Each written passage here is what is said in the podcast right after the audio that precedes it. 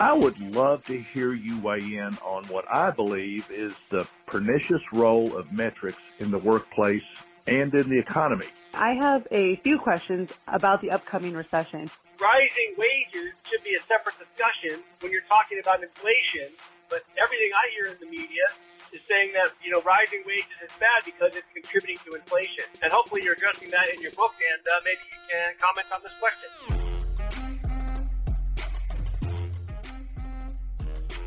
From the home offices of Civic Ventures in downtown Seattle, this is Pitchfork Economics with Nick Hanauer, the best place to get the truth about who gets what and why.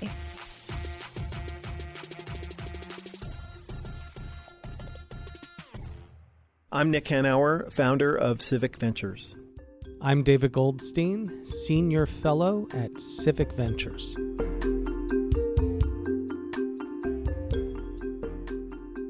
Happy New Year, Nick. Uh, you make any New Year's resolutions? Uh, no, I need to do that, don't I? Yeah, yeah. I made a New Year's resolution, and that that is Nick. I resolve to do a better job of answering more of our listener questions. Okay, well, that sounds terrific. Which is why today we are recording an AMA and Ask Me Anything. Our voicemail inbox has been overflowing with questions. Yeah. And as we kick off the new year, uh, we thought it would be a good idea to clear that voicemail box out. Excellent. Well, let's get to it. Hey, Nick, this is Rich from California. Here's my question. Based on everything you guys have said and I've read, rising wages should make it possible for people to afford more expensive things. And therefore, it should be a separate discussion when you're talking about inflation and rising wages. But everything I hear in the media is saying that, well, you know, rising wages is bad because it's contributing to inflation. And no one seems to address the other side of it, which is it actually combats inflation when people make more money because they can afford to buy things. And as you know, and as you said, we're way behind on catching up on rising wages and hopefully you're addressing that in your book, and uh, maybe you can comment on this question. Thanks a lot. Keep up the great work. Rich poses an excellent question about the relationship between inflation and wages. And while, it, of course, it is true that when wages go up, uh, particularly if wages go up a lot, prices generally have to increase because wages are a component of virtually every price of you know the cost of making virtually every product and service. Uh, but if you earn seven dollars and 25 cents uh, which is the national federal minimum wage and that was to double to $15 an hour or go even higher $20 an hour let's say uh, yes prices would go up but a 3% increase in product prices is a small price to pay, not to pun, for a 50 or 75% increase in wages. And, you know, the main problem of the American economy that, you know, the thing that we've talked about again and again, Goldie, is the fact that we are living through a generation of wage suppression. Right. And, you know, the median full time worker earns about 50K today if they hadn't gotten so screwed over by these decades of neoliberal policies, they'd earn about $100,000 a year. And would prices be higher if every American earned, every you know middle class American earned in the range of twice as much? Absolutely. Uh, but it, it is unequivocally true that all of those families would be on a relative basis better off. They would be able to afford more. They'd have more savings. They would pay more taxes you know all, all of the things that it takes to make an economy thrive.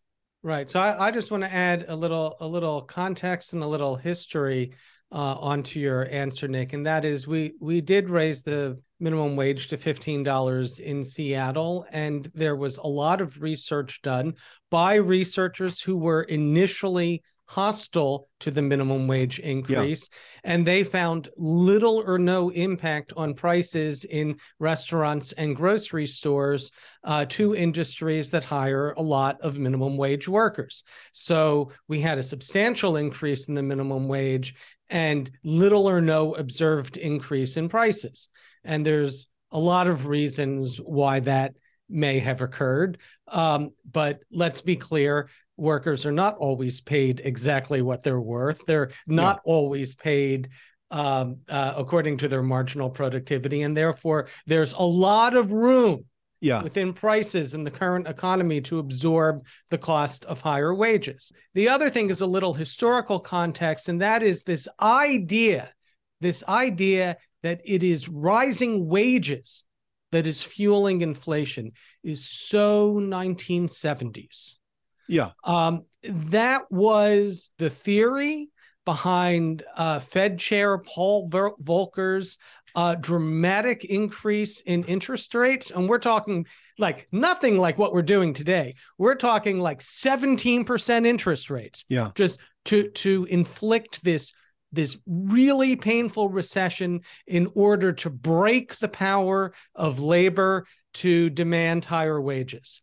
And the whole purpose of what he was doing was crushing demand for labor to reduce the power of workers, organized and otherwise, to continue to demand higher wages. And that was to get out of an inflationary cycle that arguably uh, wages did play a significant role in, though probably not as significant as uh, the theory that informed even Volcker uh, said. But to be clear, this is not the 1970s. Yes. This inflation is not that inflation. Yeah. Uh, we have global inflation. The US isn't close to the worst inflationary economy within the developed world right now. You have inflation in Europe, you have inflation in Asia, you have inflation in Africa and in Latin America. It is all over the world. So to say that somehow it is American workers getting higher wages that is causing inflation just isn't true. We have a global supply chain crisis. So, yeah. well, you said in theory, let's be clear, it's theory that we yeah. don't necessarily accept, but it's also the evidence for it is 50 years old. It's an economy that no longer exists. This is an entirely different economy, and there is no evidence that it is the demand for higher wages that is uh, increasing inflation in the United States. And in fact, while wages have been increasing at a higher pace now than before the pandemic, it is at a lower rate than inflation. Wages are not keeping up with inflation. Therefore, it cannot be wages that are largely responsible for inflation. Exactly. And whenever we talk about an issue like this, it's always important to punctuate it by reminding people how out of control corporate profits and mm-hmm. things like stock buybacks are. Because part of the big problem is that corporate profits have basically doubled as a percentage of GDP. Stock buybacks have gone from zero to about $1.3 trillion, I think, last year. Just for perspective, $1.3 trillion is enough to pay every working person about another $10,000 a year. So here's $1.3 trillion that corporate America effectively flushes down the toilet in terms of uh, capital efficiency. All it is is just a Ponzi scheme for rich people. And all of that money could have been used for wages. And then none of the challenges that ordinary families are now facing from higher prices would exist because everybody would have more money to spend. And make no mistake, that's not inflationary. You're just taking money out of, of the cost and moving that 1.3 trillion dollars from one column to another right? Just a different right. group of people who are getting it. It's still in the stack of expenses. So, uh, you know, I guess the punchline is we can pay people a lot more and we might have a little bit more inflation, but that doesn't mean we shouldn't. Yeah. So, you know, this is a perfect segue, Nick, because we have an email from Carly. Uh, Carly writes With all this talk of inflation, I've been wondering why no one ever talks about deflation. Has there ever been a time period of strong deflation? It seems to me that deflation would be beneficial for the masses, but would it have bad side effects like people losing jobs? Well, I guess the way the best way to answer that, Carly, is to say yes. There has been a time period of strong deflation, and you might know it as the Great Depression. That's right. From around 1929 to 1934, we had on average about 7% annual deflation. That meant prices fell on average 7% a year. And it resulted in mass unemployment, the, the, the highest unemployment and um, most enduring unemployment in American history. That's why we call it the Great Depression.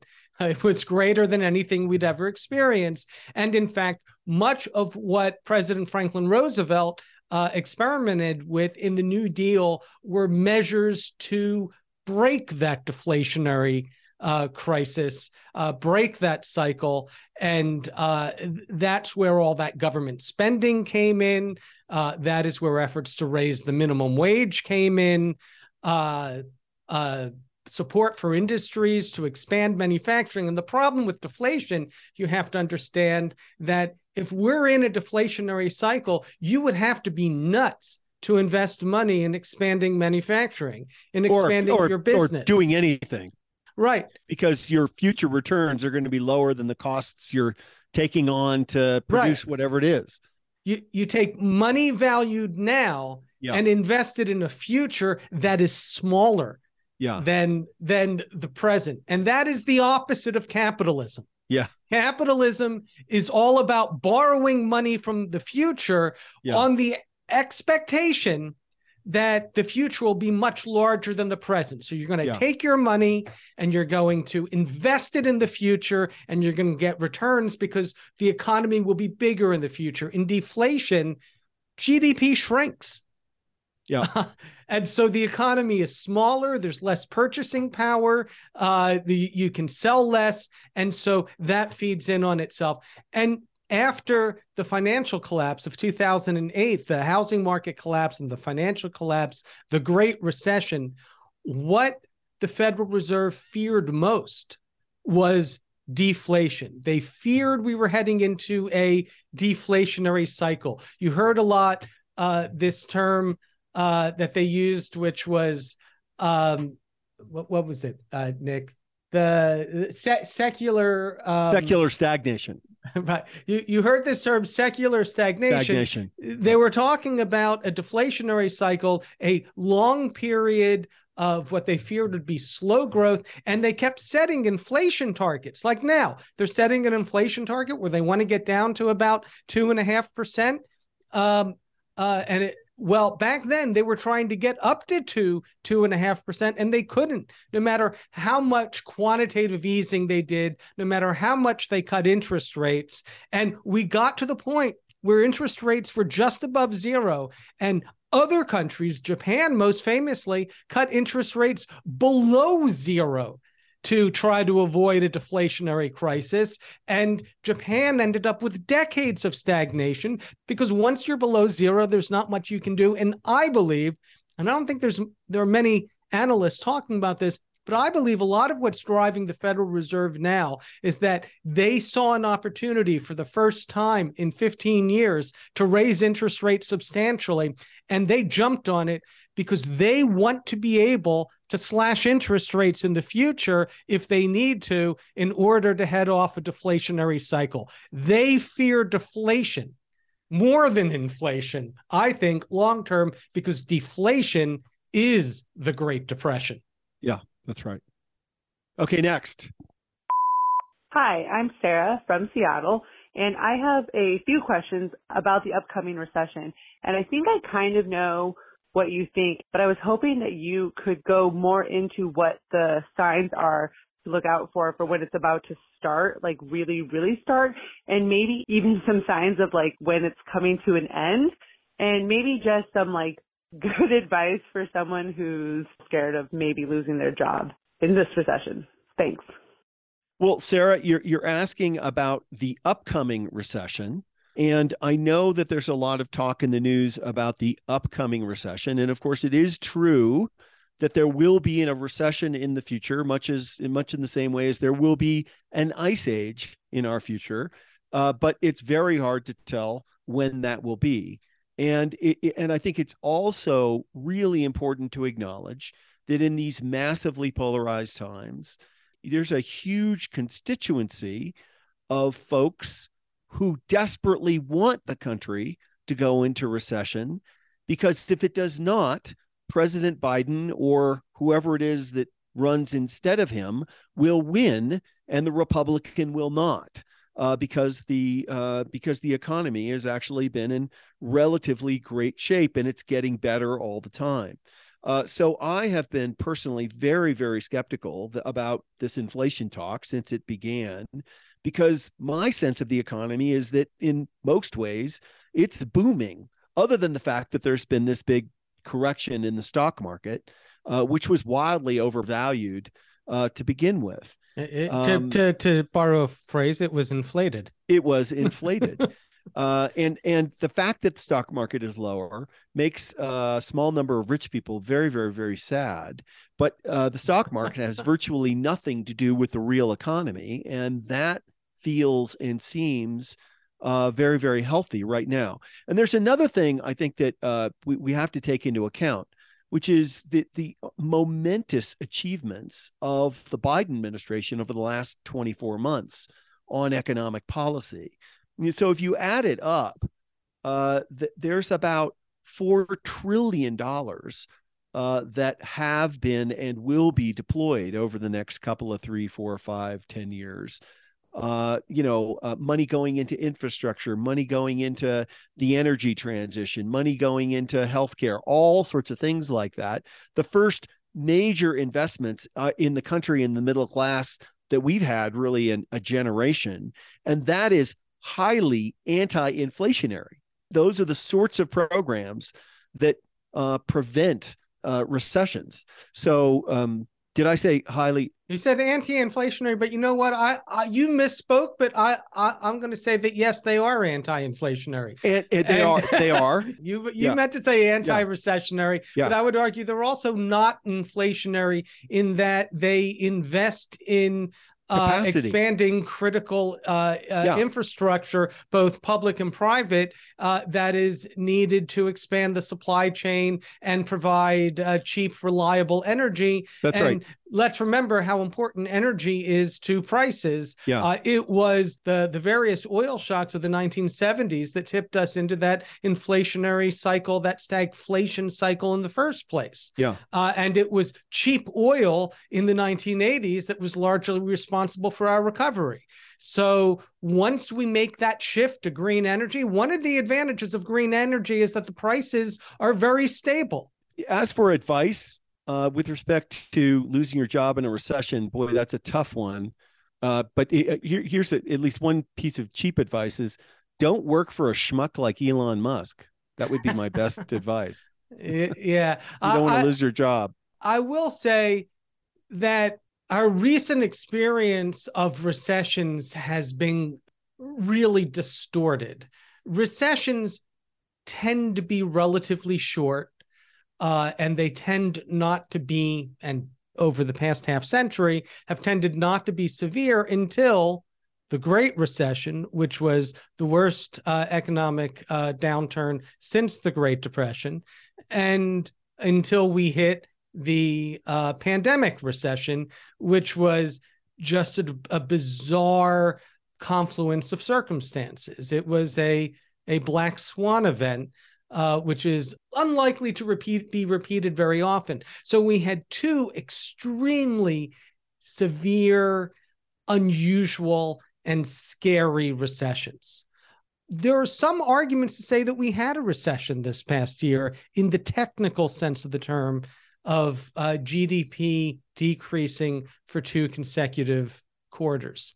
Yeah. Uh, and that may or may not be have been true with the final numbers, but it didn't have an effect on employment. Unemployment, have, which is mostly what you're worried about in a recession, right. is everybody losing their job, and, and and the opposite occurred during this quote unquote technical recession.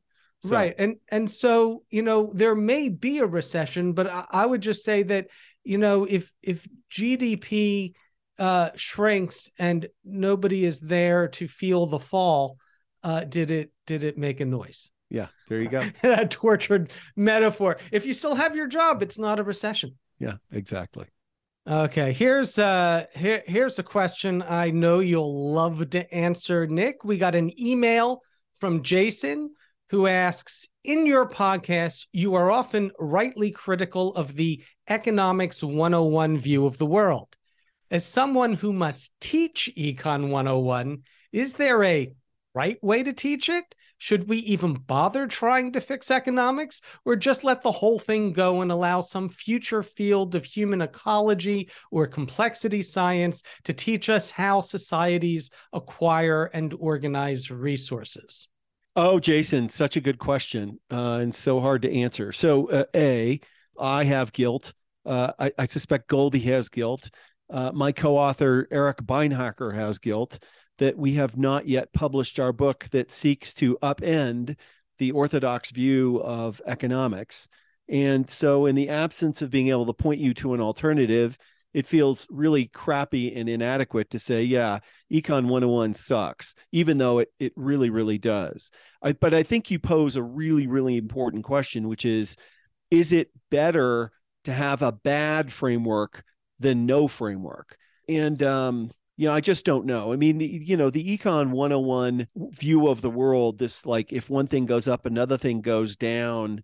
Uh, you know, raising wages kills jobs, tax cuts for the rich create growth, all that nonsense. I mean, it's just a bad framework, and the intuitions that were built on top of the Econ right. 101 uh, worldview, you know, have obviously done a lot of harm. But you've got to replace them with something and you know the good news is that I, I think the social science of the last 40 years suggests what that is but but you do really have to rip economics down to the studs to get to a better answer about where prosperity comes from and how to get more of it.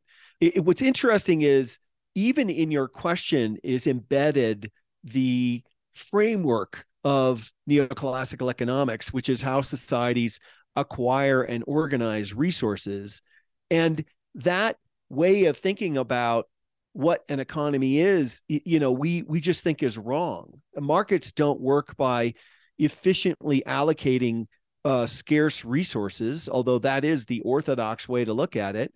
Markets are the greatest social technology ever invented for creating prosperity because they allow huge numbers of people to cooperate, to compete, to evolve new solutions to human problems, which is what prosperity is.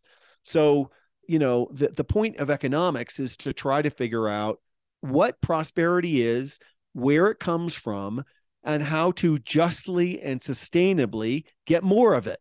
And we believe that our framework, you know, can point humanity in a much better direction than the existing framework. But you do really have to kind of go back to square one how do we answer this question? Uh, yeah, so I would I would say, Jason, that uh, absent a the the new economics, um, absent an a, an introductory textbook that can introduce your students to the new way of economics, which you're right has a lot to do with human ecology and complexity science and yeah. many other fields outside of uh, typically thought of as outside of economics.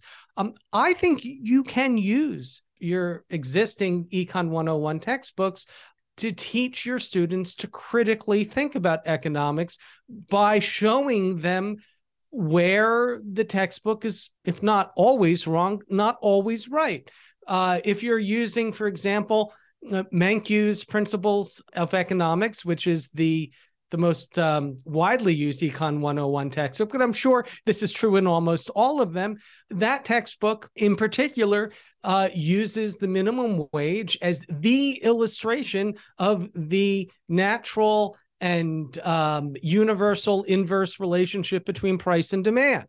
There's a chart there showing that if you raise the minimum wage, it will decrease employment. And it makes that assertion. And yet we have decades of empirical evidence showing that this is not true. So that chapter will say, oh, well, in a monopsony uh, context, that won't hold true. Well, that it's great. You now get to have a discussion. Uh, are the labor markets uh, it, is are these monopsony markets largely? Is that why raising the minimum wage is not decreasing employment, or is there something deeper, more fundamentally flawed in the models uh, at the heart of neoclassical economics. So I think it is useful to take the existing textbooks and step through them with a critical eye and question all of their assertions and teach your students to question those assertions and maybe while you're there uh, suggest that they read further into things like complexity science and uh, evolutionary psychology and uh, yeah but goldie I've, i think we can offer a, actually a practical suggestion um, which is that our friends sam bowles and wendy carlin right. who are absolutely at the forefront of new economic thinking with you know help from lots of people and in fact a fairly substantial donation from yours truly have created something called core econ c-o-r-e econ which is uh, a new econ 101 curriculum which i believe for educators is free or yes, darn it's near completely free, free. It's online. It's in the public domain. that's right go check out core econ uh, and that may be of great use to you that's a at least a step in the right direction Okay. Um, Nick, uh, you've been uh, spending a lot of time in uh, London recently, so this is a question uh, that might that you might be able to answer on Facebook. Chris messaged us asking, "Do you think Britain would do well to move to the Nordic model, both economically and socially?" Britain is in one huge and dire mess, compounded greatly, in my view, by Brexit. Thanks. Couple of things. I think I think first, Chris is uh, right that you know the UK is currently suffering from a massive self-inflicted wound, which was Brexit, and you know withdrawing from the European Union has made commerce flowing in and out of Great Britain much much much harder.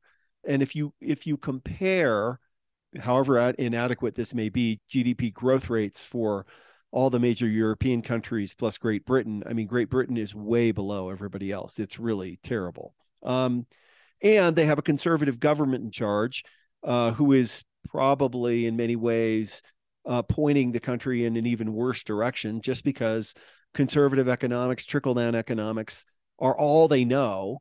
And uh, though there are no tools there to really get them out of the mess. Uh, but to the main point, I mean, I just don't think there's any question that what we call the Nordic model, which is basically a commitment to markets, but with an equally big commitment to making sure that markets don't uh, that mostly create good and don't create harm, and that there's a big safety net, and that inequality is um, moderated to a certain extent. That is currently on planet Earth the best available governance model that we have.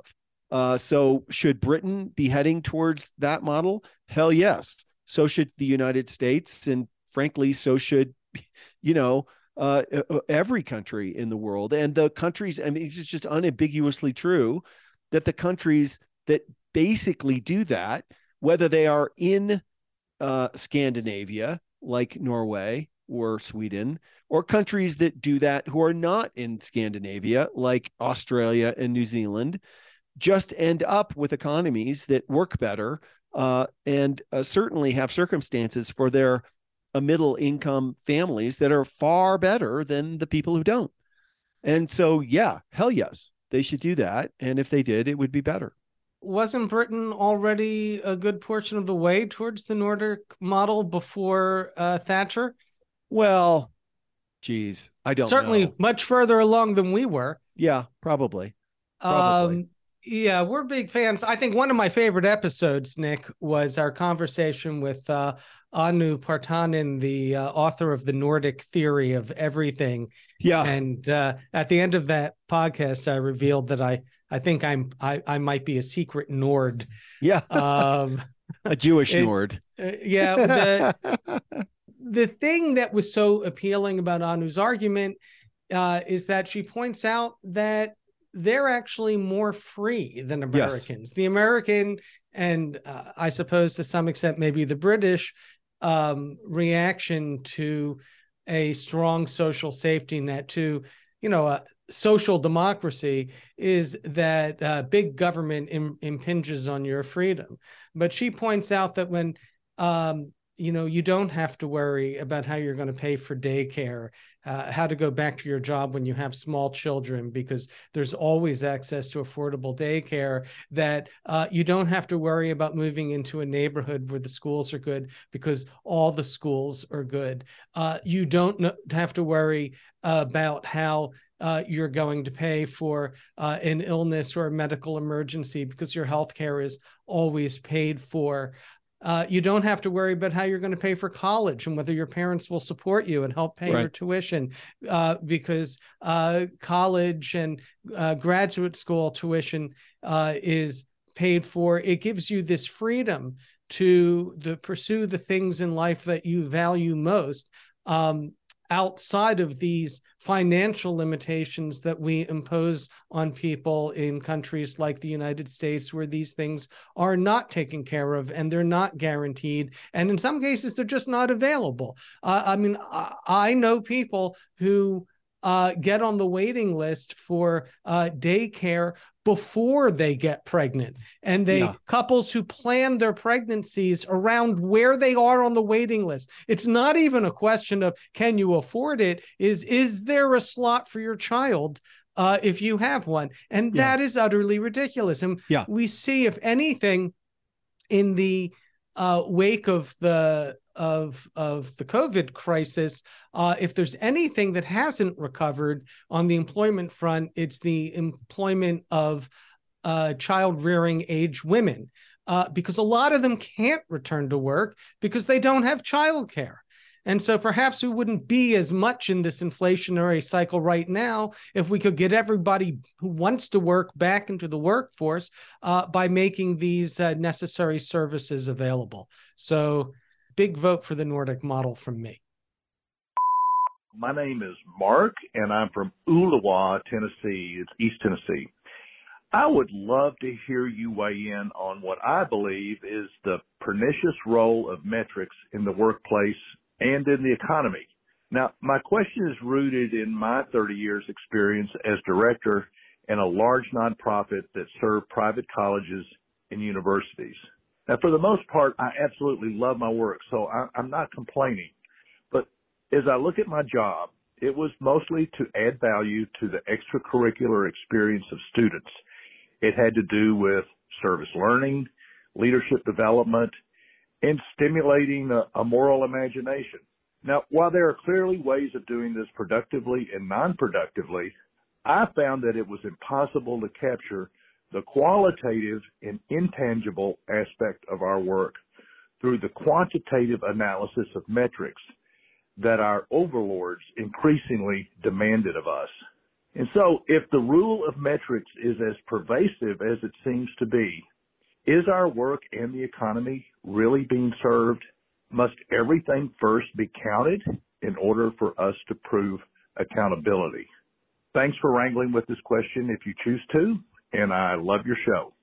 Yeah, so I love this question uh, about metrics because I just find the quantification of everything and the sort of modern you know sort of obsession with KPIs and measuring everything to be you know taking us in many ways in the wrong direction now don't mm-hmm. you know don't get me wrong you do have to measure some stuff, right? You have to be clear sighted about what you're doing and how it's going and how you're performing relative to others and all sorts of other stuff like that. But the amount of sub optimization that occurs when we let the measurement rule the roost, it's just crazy. And, you know, even in a relatively simple business, where you have these incentives in place based on measurements for employees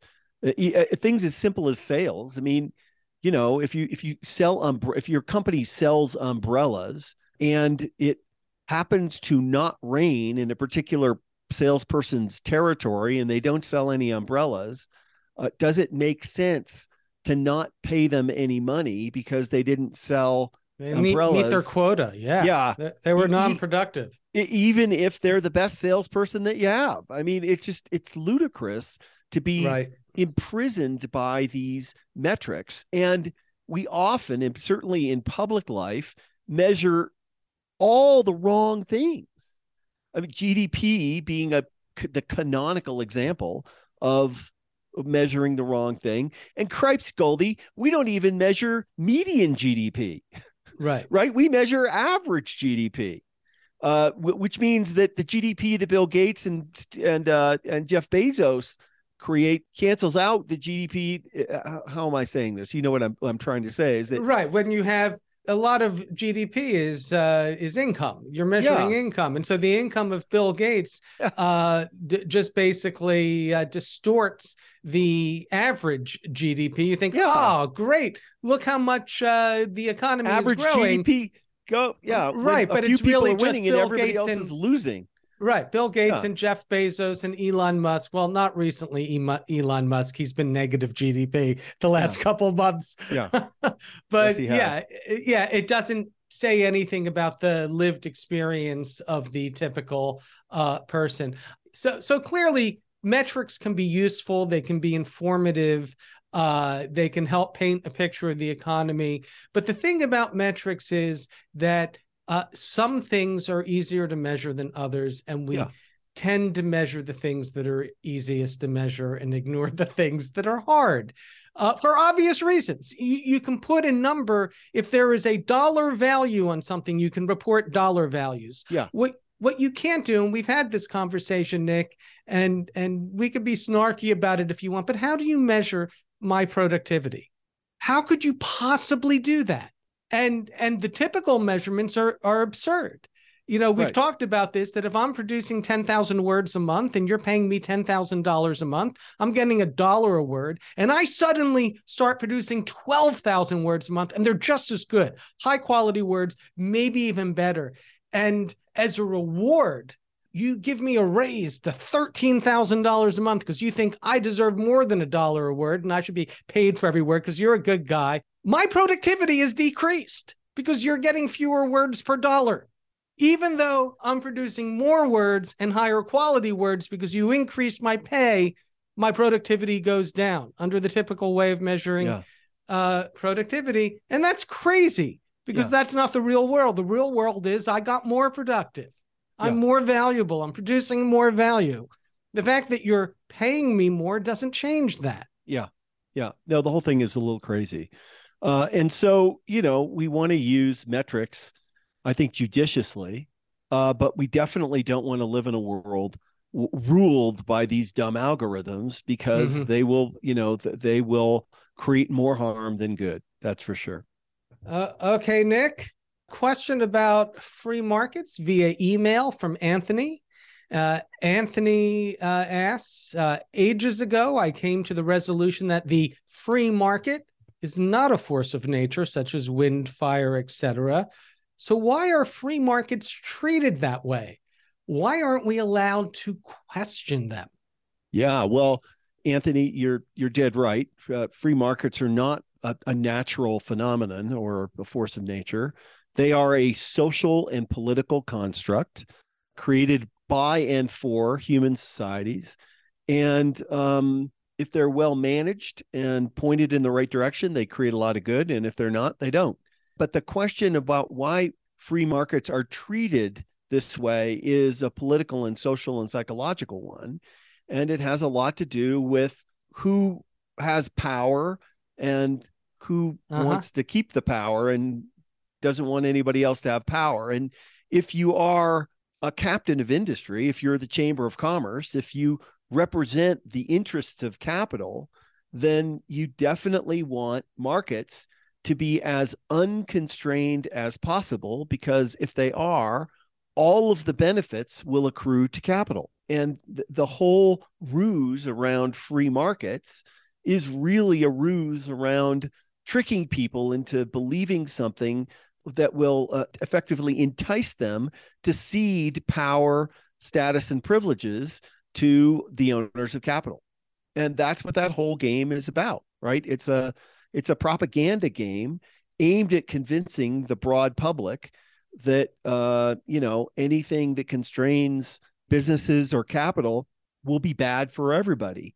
And and look, you know, corporations hate you know, hate regulations for the same reason that robbers hate cops. It it makes it harder to steal. And uh and you know, so we should be confident that the market is not free or uh, not does not benefit from being unconstrained and uh, aggressively regulate them to ensure that economic activity creates welfare for societies and all the economic activity that's enriching the few but harming people uh, gets stamped out and and and that's that so right uh, we're we're not allowed to question free markets for the same reason historically uh, we would be branded as heretics for questioning uh, God.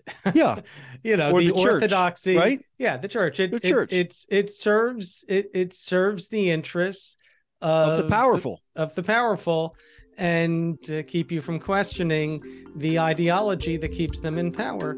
yeah there you go Okay, gang, if you want to be part of our next AMA episode, please call and leave your questions on our voicemail line at 731 388 9334 or fill out the contact form on our website, pitchforkeconomics.com. Please remember to follow or subscribe to the show wherever you listen. And if that happens to be on Apple or Spotify, please, pretty please, with sugar on top, leave us a five star rating or review. Thank you so much for listening.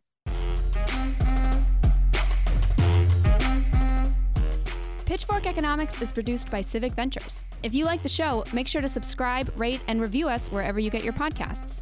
Find us on Twitter and Facebook at Civic Action and Nick Hanauer. Follow our writing on Medium at Civic Skunkworks and peek behind the podcast scenes on Instagram at Pitchfork Economics.